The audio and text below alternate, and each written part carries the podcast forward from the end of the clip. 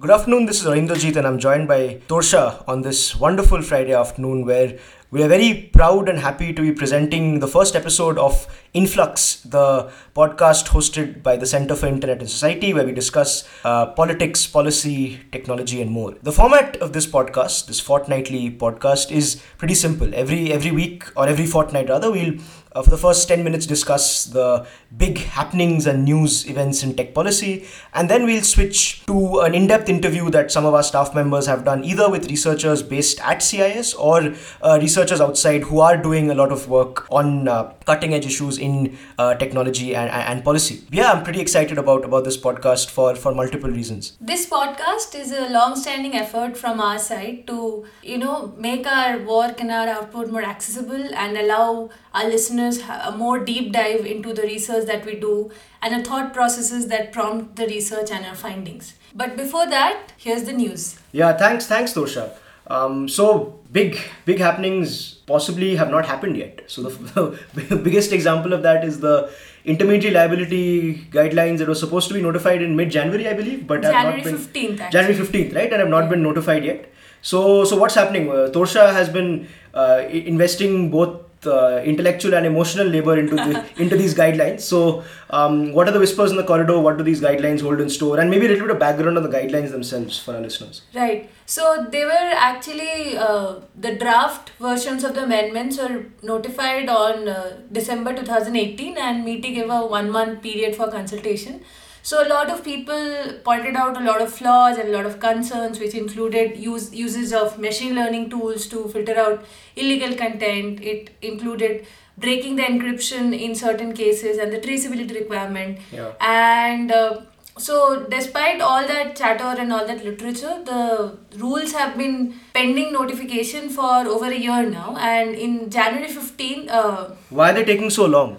Honestly i have no idea i think uh, MeitY did another round of closed door consultations okay. uh, sometimes last year because i think they're listening to the concerns that are being okay, picked that's up good. That's some good. of them are saying that maybe they will uh, you know reduce the brunt of the proactive filtering obligation some of them are saying maybe they will keep uh, keep the traceability requirement as it is right. they're saying they will do more granularity in the way they're looking at liability some good some bad but yeah there's been a almost over a year since when they're notified and everybody's just kind of waiting with bated breath. But there's no, I mean, gossip that you have on what what the guidelines might contain once they're out because they might come out as soon as like next week, right? Yeah. Like I said, I think they're gonna reduce the uh, burden of the proactive filtering requirement. It was initially a mandatory requirement, ah, okay. but I've been hearing chatters that they might make it optional, right, right. and also you know reduce it from a general requirement to just in specific cases of say child pornography or terrorist content, okay, okay. or so on and so forth. So that's that'll be interesting to see how that plays out because a lot of our concerns have been around the fact that how a general uh, requirement will harm speech online. Right. Any word on treating different kinds of intermediaries differently? Because that was a major concern as well, right? Yeah, so I've also been hearing, now this is completely unconfirmed, but I've been hearing that they might make a different section altogether for social media intermediaries. Because intermediaries as we know as defined in the IT Act contains a large yeah, array yeah, of exactly. uh, entities which include cyber cafes and payment aggregators. So for the requirement of enacting content removal uh, procedures i think they are finding it more sensible to like demarcate the different class of intermediaries altogether and legislate but it's interesting to see if this definition will um, differ from the PDP bill's right. definition. Yeah, Speaking yeah. of PDP bill, yeah, that is one another happening that hasn't happened yet. Um, so yeah, as you listeners probably already know, the bill after the first version of the bill came out in August 2018, so three months before the guidelines, and there was long period of consultation. And this I sort of have a reason for it is because there was intense lobbying from a number of quarters, both foreign tech companies, domestic tech companies, domestic tra- trade lobbying groups, foreign business groups. So because the government wanted to be open to the co- concerns of these lobbying groups and continue to uh, be open to the concerns of these lobbying groups, it took about uh, one uh, over over one and a half years to really get the bill into parliament. On this in December 2019, it was placed in front of parliament. But then there was, unlike other legislation like the CAA, which was just sort of steamrolled through, this was actually um, sent off to a joint parliamentary committee, which is uh, chaired by uh, Meenakshi Lekhi, who is, of course, a BJP uh, member of parliament. Uh, interestingly, uh, Dr. Shashi who chairs the Parliamentary Standing Committee on IT, was upset regarding this. But anyway, so the JPC has started its deliberations. They have they called for some comments that were due at the end of February. A lot of people did submit comments. Now they'll be inviting people to depose before the committee. But we don't really know what the committee is thinking because uh, and there are very few off the record sources that I have on this either. But what we do know is from statements made by both Ravi Shankar Prasad and the Prime Minister himself is that they are open to uh, consultation on this. Now, whether this means consultation with uh, people who are big corporates or consultation with users who are impacted by this, that's a separate question. But consultation is ongoing. Um, as you know, problems with the PDP bill are, are, manifold, and potentially this version is worse than the previous one. Concerns regarding uh, surveillance. Uh, so the, they changed the standard from necessary and proportionate to necessary and expedient. Concerns regarding how non-personal data is excluded from the bill, but then it's given the government power to access to ask any companies, including social media companies, to act to give non-personal data to the government whenever they ask for it. So, uh, two two major concerns. Then, of course, concerns around compliance costs and still a diluted version of data localization that exists. But you were mentioning that there is some uh, provision in the PDP bill regarding intermediaries as well. Really, how do these sort of two things that are going to happen in the new future, how do they uh, impact each other. So how, how is how does the PDP bill look at intermediaries? Yeah, so very interestingly, the PDP bill has this one provision on social media intermediaries, which basically makes it optional for them that if any users of the social media intermediary wants to have their account verified, the blue tick in the Twitter, if you may, then they can submit a certain amount of their personal data to do so. Now. Uh, since wait, we wait, so it's it's op- it's not optional for them. If the user wants it to be verified, is it optional or is it uh, it's optional part of the user, right? But if the user wants to be very verified, the social media intermediary has to I think uh, so. abide by that. Yes. Right, yeah. Yeah, and I first of all I don't know what uh, this provision has any place in the, in a personal data protection bill. I don't. it should see, be in the IL guidelines. It should right? be in the IL guidelines, and I, do, I don't know what is the state rationale for regulating like a, something that should be a social media's interme- internal uh, policies on how to verify accounts and so on and so forth. I don't know the interlinkage between this and the intermediary guidelines because the latter hasn't been notified yet and we don't know what the yeah. actual form of that definition would be but it'll, it'll be interesting to see nevertheless when both the laws are notified and how the how, how they are interplaying with each other, with each other yeah. Of course, intermediaries were also also randomly mentioned in the e-commerce policy for no good reason again. So really, yeah. there are a lot of uh, provisions that are dealing with intermediaries, but the main one, the big one, which is the guidelines, are not even out yet. So, so those are the two things that sort of happenings that haven't happened. But let's discuss the two big events that have happened in the recent past. And one of those is the cryptocurrency judgment, which I believe you you followed when it came out. So really, basically, what I understood was that uh, the RBI initially banned cryptocurrencies. Some right. petitioners challenged against it, and the Supreme Court held in favor of the petitioners. Yeah. So basically, uh, they challenged the circulars. Uh, and what Supreme Court looked at were three questions. One, where this cryptocurrency is money Right. Two, if the RBI has the competence to regulate on on the trade of cryptocurrencies, and third, whether the circular, which was the core of the challenge, whether that was a inappropriate exercise of uh, RBI's power. Right. So right. Uh, it's very interesting. So I was reading this very nice article, like a nice primer written by Anirudh Nigam on the Wire. So he basically uh, says that for the first two questions, the Supreme Court actually looked like it was holding in favor of RBI. Right. But on the third question, the Supreme Court actually turned back and uh, like upheld the unconstitutionality of the mm-hmm. of the. Mm-hmm circular because uh, RBI could not place on record any empirical evidence that trade in cryptocurrency is actually causing any harm.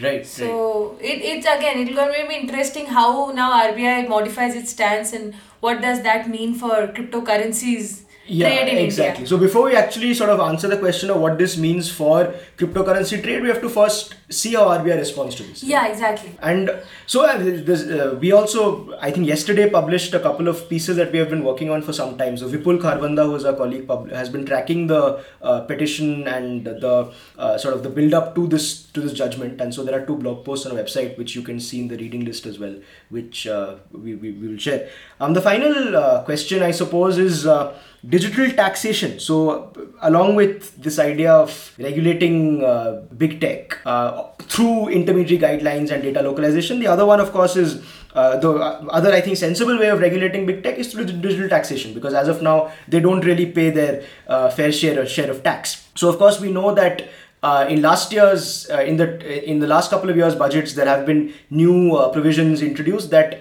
tax companies that have a significant economic presence in India. So even if you're not located in India, as long as you have an SEP, you will be taxed. Second is that, that there has been proposals mooted by the Central Board of Direct Taxes to actually tax companies on revenue and not on profits, because as you know, Amazon doesn't or till recently wasn't even making a profit, but really generating a lot of revenue and therefore becoming one of the big companies. So the major uh, sort of development in this year's budget, which of course it means that the finance bill, which introduces changes to the Income Tax Act, basically says that income of non-residents from advertisements targeted at Indian customers or accessed through Indian IP addresses is taxable under the IT Act, which is a huge thing, right? Second thing is that data collected from Indian resident again uh, would be liable for uh, taxation. And the third is the income from sale of goods or services using data collected from an Indian resident or from a person using an Indian IP address. So basically, the this strikes directly at the core of the business model of these big tech companies, as in is in many ways in line with uh, the OECD recommendations that are trying to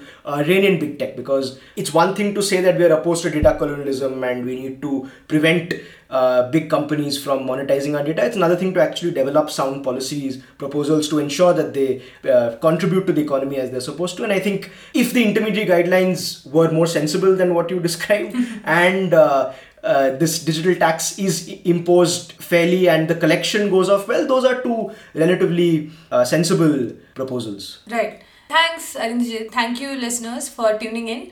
And now we will go on to a main segment. Yes, Torsha and I interviewed uh, Torsha and I interviewed Karan Saini. Yes, we're joined by the great Karan Saini, and yeah. he will be talking about his vulnerabilities, disclosure, and uh, a lot of his work. A lot yeah. of his. Any sort of spoilers for the interview before we head over? Uh, he, was... he thinks we really need to rethink everything. yeah, fair enough. Fair enough. Yeah. Fair enough. Okay, thanks, Torsha. Thanks, everyone. Over to the interview. Hello and welcome to this episode of Influx, a podcast hosted by the Center for Internet and Society, where we talk about technology, policy, politics, and so much more.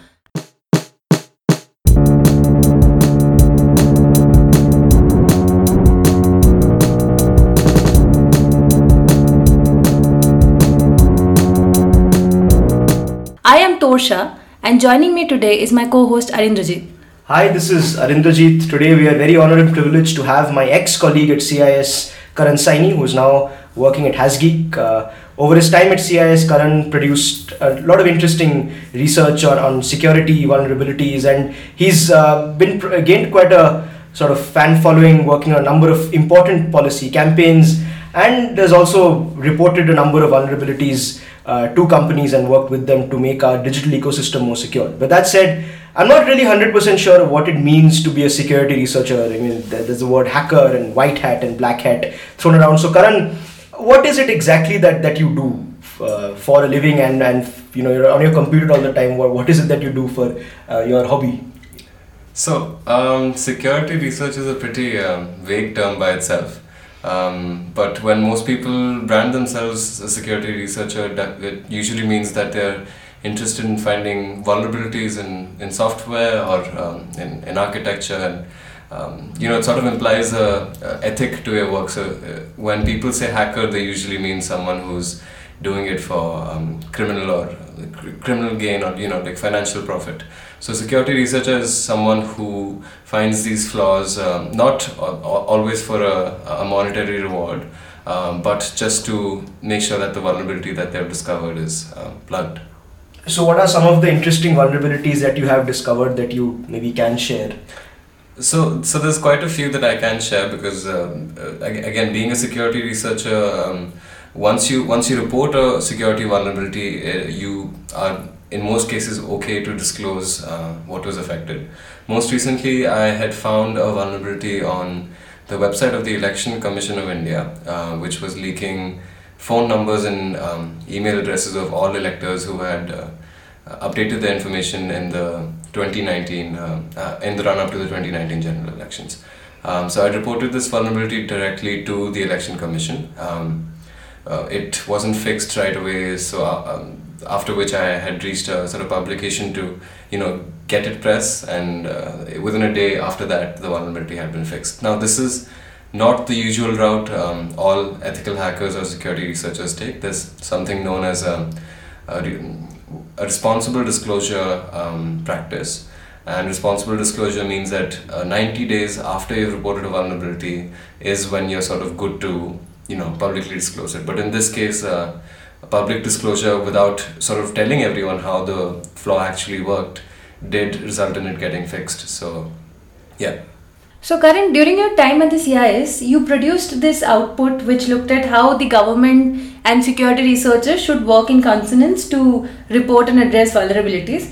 And they, this came out well before the Kudankulam incident. So, what are some findings that you would like to share with our listeners? Um, so that uh, policy brief looked mainly at um, you know the problems that security researchers and, and ethical hackers face when reporting vulnerabilities to the government. Um, the, the, findings there um, were quite. Um, I mean, since I was also a part of the security researchers community, I was sort of aware um, of of the general sentiment towards reporting vulnerabilities to the government.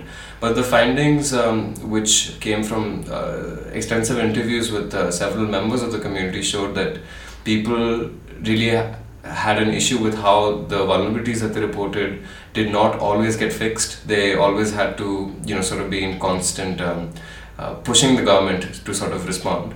Um, another thing which had come out was that people were, you know, heavily unaware about whether the activities they were carrying out itself, even say security research, if you're trying to find a vulnerability in a government website, even if you want to report it, uh, whether that act itself was illegal because the IT Act does mention that uh, uh, it has uh, several sections actually. The one of them being tampering with source code, which uh, I think carries a, a two-year sentence. I'm, I'm, not sure on that. Um, and then several others which deal with critical infrastructure, which um, generally it has to be notified by the government what is and what is not critical infrastructure. Um, while Kudankulam systems uh, were not notified as such. I mean, you would assume that you know a nuclear power plant yeah. does does fall under being a crit- critical infrastructure. Um, so the findings there were that you know there's a lot of scope for the government to improve the current programs. So CERT-in, which is the Computer Emergency Response Team uh, of India, and the NCIIPC. Um, so every security researcher, when they find a vulnerability in a government website, since they don't know who or which department to reach to or uh, they don't have a security contact at that particular department they just report all of them to these two organizations. Um, they're not always uh, you know responsive. And the NCIIPC did have a pl- uh, part to play in the Kudankulam incident. They were uh, I believe responsible for um, mitigating uh, or helping mitigate this issue uh, when the person who had discovered it had reported it. Uh, so I believe NCIIPC was actually an intermediary in getting this particular system shut down after it was discovered online. So uh, just for our listeners, the NCIIPC is the National Critical Information Infrastructure Protection Center. Yes. So that comes under the PMO, right? Which is uh, under the National Technical Research Organization that yes. comes within the Prime Minister's office. So security is uh, taken as a huge major national obligation. But uh, in the, in the recent sort of two or three months, a, similar time when the Kudankulam incident that Torsha was referring to, we had the infamous sort of WhatsApp Pegasus uh, uh, hack, if you like, where uh, there was allegations that the Indian government was buying uh, spyware from an Israeli company called NSO, and the, it was being used to tar- target possible dissidents against the present regime.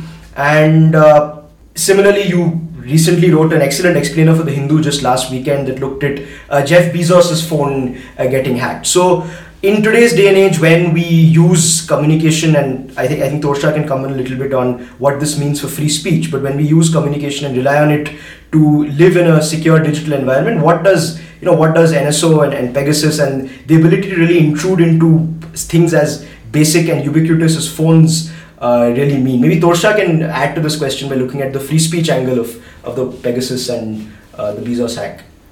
I think uh, so. In free speech, you hear this term thrown around a lot, chilling effect, right. or and self censorship. Right. So basically, what it means is if someone thinks that they are being monitored and surveilled on every turn, they will self censor themselves from saying anything that they perceive as being problematic. Right. So I think, especially with the Pegasus. Uh, Pegasus Gate, and also I think to some extent with Jeff Bezos, is just a I think it's a kind of a doubt in people's mind that if Jeff Bezos's phone is up, uh, can be hackable, then our security and our conversations and communications, and these are critical times, right? So our political opinions, these ju- these are just up for grabs for everybody who may care. So I think that's a very serious expression concern that you should think about. Yeah, de- definitely. I mean, uh, so the, just the Jeff Bezos incident, I think you mentioned uh, the chilling effect, and of course, Jeff Bezos was hacked by uh, allegedly by the uh, Saudi king, uh, Saudi prince M- Mohammed bin Salman, known, known, as MBS, and it was possibly because he owns the Washington Post, which has been taking a lot of both Yes. anti-Trump and anti-Saudi stances. So that was sort of the you know free speech or just the layman angle. But what's really going on? How how secure are our phones, and what can we do to really uh, protect ourselves and protect free speech and democratic dissent in today's polity, as Torsha was saying. So, um, with with the Pegasus incident and with uh, the hacking, of, the alleged hacking of Jeff Bezos' phone, um, so very specially, you know, um, specific tools made for the purpose of breaking into your phone, uh, which which are very hard to, you know, just for any person to just discover sitting. Uh, you know, one one hour in the basement. That's uh, not at all how this would work here. The NSO group is a highly specialized group and their sole purpose is to find security vulnerabilities and hoard them instead of reporting them to the um, you know relevant companies and organizations for the purpose so that they can later sell tools to government which uh, would allow them to track anyone now the nso group says these tools are only meant to be used in legitimate investigations for criminal and ter- terrorist purposes but um, uh, as we can see, Citizen Lab had found out, um, and so did WhatsApp when they notified, um, I think, at least a dozen, um, if not more, people in India who were mainly journalists and activists that their phones had been hacked. And the way the sort of Pegasus um, exploit really was delivered to your phone was through a phone call, um, which is something which is quite hard to imagine. You'd think you'd have to click a link or you know give your password to someone for your device to be hacked, but that is simply not true. Um, so with the Pegasus incident, the attacker could just call your phone, and within that call, when, when the call connects, it just inject specific packets upon which they'd be able to execute uh, malicious code on your phone. And the fact is, after you received this phone call, you would have no way of even knowing that you were affected because um, the exploit was so well crafted that the call will remove itself from your phone logs uh, to make sure that uh, you know it wasn't detected. Um, and this is obviously, uh, apart from targeting WhatsApp, it also targeted a vulnerability in iOS itself. Um, so, you know, these two vulnerabilities sort of working in co- consonance with each other really allowed them, uh, I mean, NSO Group to make this tool which they could then market to governments. Um, and with Jeff Bezos as well. Um, so, uh, the details on that one are not very sound as of now because the forensic report which was released did not really uncover any evidence of his phone being hacked at the moment of the report being authored. Um, but they have surmised that uh, a vulnerability which had existed in WhatsApp in 2019, which by sending a video or sending even a GIF image, uh, an attacker would be able to deliver, you know, malicious code to the phone of a victim. Yeah, and, and there are, as you mentioned, there have been plenty of, of victims. But and something you were mentioning before is that the NSA, uh, NSO uh, self proclaims that they only deal with governments. Right? They only sell their spyware uh, to governments, and governments, I think, uh, legitimately in certain cases, do undertake offensive cyber operations for uh, intelligence gathering purposes. And this is something that a sort of long term project that uh, hopefully will be seeing the light of day soon that we had been working on. Uh, you were leading it, and I was sort of providing some uh, support on uh, how governments balance. Uh, exploiting vulnerabilities with the need for them to see sunlight and uh, for the need for responsible disclosure of these vulnerabilities. We, we discussed a process known as a vulnerabilities uh, equities process that we tried to ensure would balance uh, the need for the government to preserve security by exploiting vulnerabilities while also uh, ensuring that uh, as much uh, transparency is maintained and that the VEP has been touted by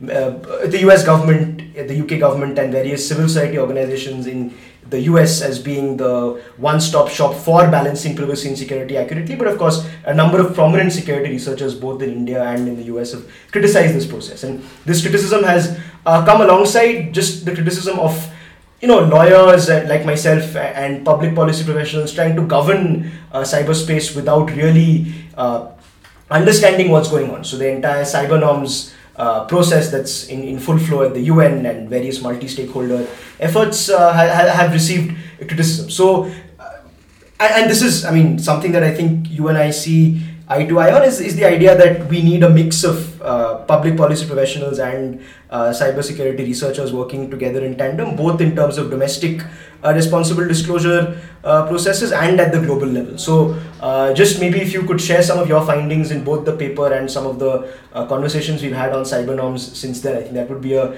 useful segue because as I mentioned before, Karan is a unique cybersecurity researcher who's also had a fair bit of experience over the past year in, in policy. So, uh, right, Arindrajit. So, that paper that um, we've been working on um, mainly looked at the vulnerability equities processes of the United States and the United Kingdom, um, the, uh, the, government. And so it uncovered that you know both um, in the UK, say the GCHQ, and in the US, the NSA had at multiple times reported vulnerabilities which they would otherwise not be um, you know obliged morally i mean morally is questionable but legally at least to um, to disclose. Now the vulnerability equities process sort of aims to provide sort of an accountability measure where if say in the course of the work the nsa or within an indian context if um, you know the national intelligence agency the nia comes across a you know a particular security vulnerability where they would have to assess um, whether that vulnerability should be kept to themselves or if details about the vulnerability should be given to the vendor that's affected in an effort to make the Indian and the global um, you know cyber space a bit more secure. Um, so some of the main uh, criticisms that um, have emerged around the vulnerability equities process is that um, one of them is that the VEP is not an enforceable policy because, um, you know, uh, policy which relates to cyberspace and cybersecurity just cannot be governed. Um, and this is a parallel which has been drawn, say, similar to how when you're at war, you really cannot control the outcome. Um, and you may not even be able to control what you're, um, you know, sort of doing in the moment. Um, now, when it comes to offensive cyber operations, um, people have pointed out that they're quite uncertain and that you know a policy, a black letter rule cannot really apply to a technical um, sort of technical working such as such as an offensive cyber operation. Um, and whilst that may be true to some extent, um, I, I believe you know processes like the VEP provide a useful sort of um, way for governments to move forward and sort of come up with what works and what doesn't. So while the VEP itself may not be a flawless process, while um, you know some people argue that it hinders national security by having agencies, um, you know, sort of stripping agencies of their ability to operate when they discover a vulnerability. But I think what such people don't realize when they make criticisms uh, like this is that the government, in, in the interest of national security, has as much of you know an obligation to protect the users directly um, by say say if the Indian government is, is to discover a vulnerability in uh, you know uh, WhatsApp tomorrow.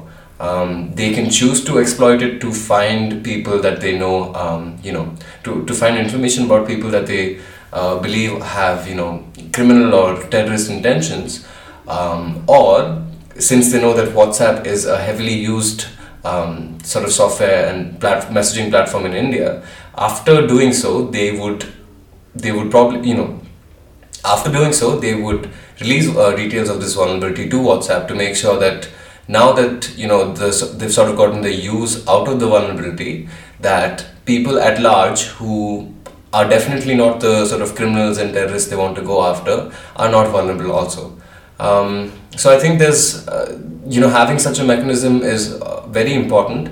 Now, arriving at uh, whether such a mechanism is needed in the first place depends on whether your country is um, you know sort of advanced enough in in terms of uh, technological capability. And this is something which should be considered prior to even thinking about a vulnerability equities process. And this was pointed out by um, you know a, a, security researcher and and scholar um, Singh uh, in one of his responses to um, you know our blog our blog post. Uh, what, what do you think would be some possible future trends that we might see in the Indian cybersecurity regime? So um, th- there's been quite a lot of advancement. Uh, we have, uh, I-, think last year is when the Defense Cyber Agency opened its doors, and even this year there has been a National Cybersecurity Coordination Cell. I think is what what it's called, uh, a coordination center, and um, you know these sort of advancements are obviously meaningful. Um, but what's also really important, uh, and I think it's uh, doubly so in the Indian context, is the role that um, you know international relations play in the cyberspace and uh, sort of a field of study or you know practice which is known as cyber norms. Um, and uh, how India can, you know, assess and if, if, if it deems worthy, contribute to such processes, um, such as what is happening elsewhere. Um, given how France, uh, I think, uh, if, uh, if we can probably add it to the show notes, but uh, France had shared uh, malware samples that they had encountered recently, and, and that's um, sort of seen as an effort of them being transparent with other countries to sort of make everyone else secure um, among themselves. Um, so I think it's really important to see how India um, engages in these spaces, and uh, yes. Thank you, Karan, for this was this was very uh, interesting, and I think as the importance of internet in our lives grow le- by leaps and bounds, and internet is used in ways that weren't previously thought of like 10 years ago it's very important for us to ensure the security of our communications and of the way we use internet. And it's i think tenfold more important that governments around the world start recognizing that and adopting more ethical ways of dealing with uh, vulnerabilities and security issues. Thank you to our listeners for listening to another episode of influx. Please uh, remember to follow us on twitter and on our instagram page and please feel free to send us feedback on these episodes. We look forward to hearing from you. Thank you. This episode was produced by the folks at the Center for Internet and Society. Intro music Fish Attack by Alpha Hydrae. Outro music Palette de Huile by Quick